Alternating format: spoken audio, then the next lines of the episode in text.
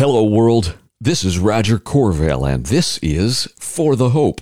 Here, we read through the Bible conversationally, talk about the truth claims of Christianity, and learn to fall more in love with Jesus and the people in his world. You ready? Let's roll.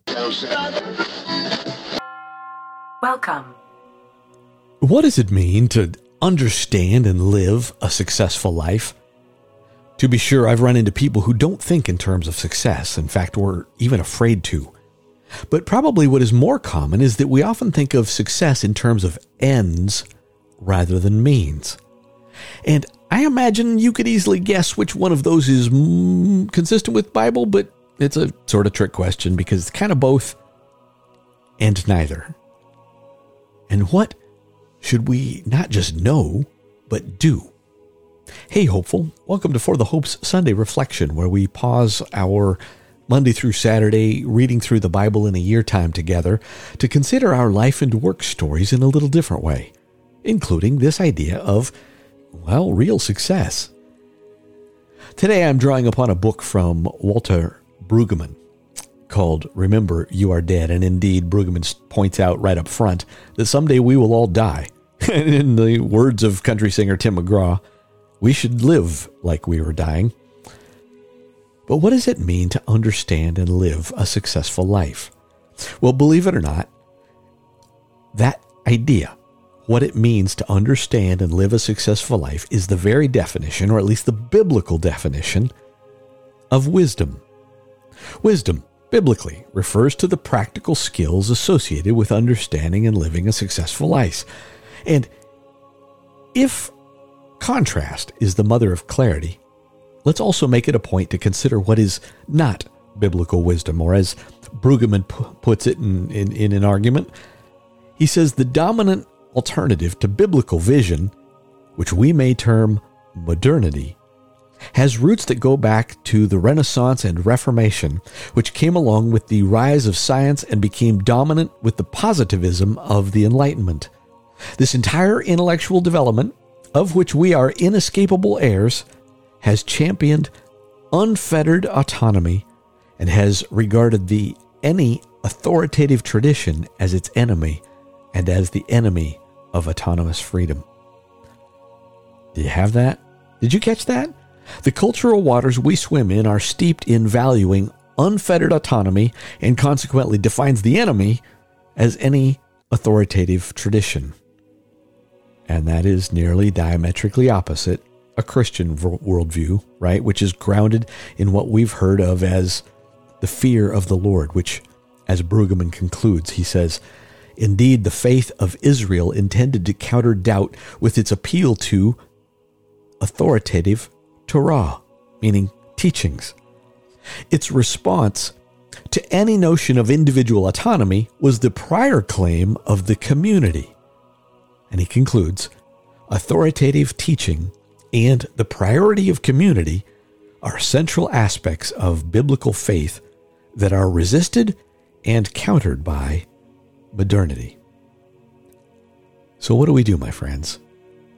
How do we learn to understand and live a successful life? Well, first, the fear of the Lord, that phrase which you see in the Bible and particularly in the Old Testament, in fact, is or contains emotional fear if you're on the wrong side of God's perfect holiness, kind of like Isaiah being ushered into the throne room of God and, and going, Woe is me, for I'm a man of unclean lips, and I live among a people of unclean lips. But it's also more than that, or rather, it's not. It's not that for believers. It's better understood as reverence or awe, something in response and as it relates to wisdom or skills or successful living, it's a right relationship with the very thing, or rather, the very God, that is the basis of the ordering of everything, right? Even rationality and reason aren't ultimate, ultimately possible without the existence of a single point of reference, like God. And this is exactly what the Bible says. Proverbs 9:10 famously says, "The fear of the Lord is the beginning of wisdom, and the knowledge of the Holy One is understanding." So, wisdom then isn't the acquiring of knowledge or the accumulation of data. It's a long term, patient, discerning attentiveness to the character and quality of life, to the sustaining interrelations that appear, and to the peculiar ways in which life comes to fruition, and in which promises are kept, in which pathologies cost, and in which healings happen. You can see then that knowledge isn't wrong, it's just incomplete. In fact, I'm guessing that you, like I, have known someone that isn't so educated but happens to be quite wise. They've developed skills. Do you have that? Did you catch that? Wisdom, or shall I say true success, is both knowledge and skills. But as we read, the beginning of all of that is knowledge. Now, here's the kicker we are not developing it deeply here today, but true understanding isn't separated from action. This is biblical. Put another way, true understanding is obedience. And now we get to why the patterns of cultural modernity are at odds with godly wisdom and living. And if we are obedient, aligned with God, whose very nature and character is Trinitarian, meaning relational, being made in his image and becoming more like Jesus is not just being obedient like Jesus, it's also doing it relationally, in community, which again is at odds with unfettered autonomy and short sighted aphorisms like, knowledge is power. So let's close with a final provocative question. Is there, is there an end to wisdom? Or to use the word success, wisdom is synonymous with living a successful life. And is there therefore an end of success or to success? And Brueggemann concludes the answer is yes that fear of the Lord isn't just a careless slogan or a dumb moralism. It's an allusion to a whole nother way of life, rooted in the reality of God's purpose.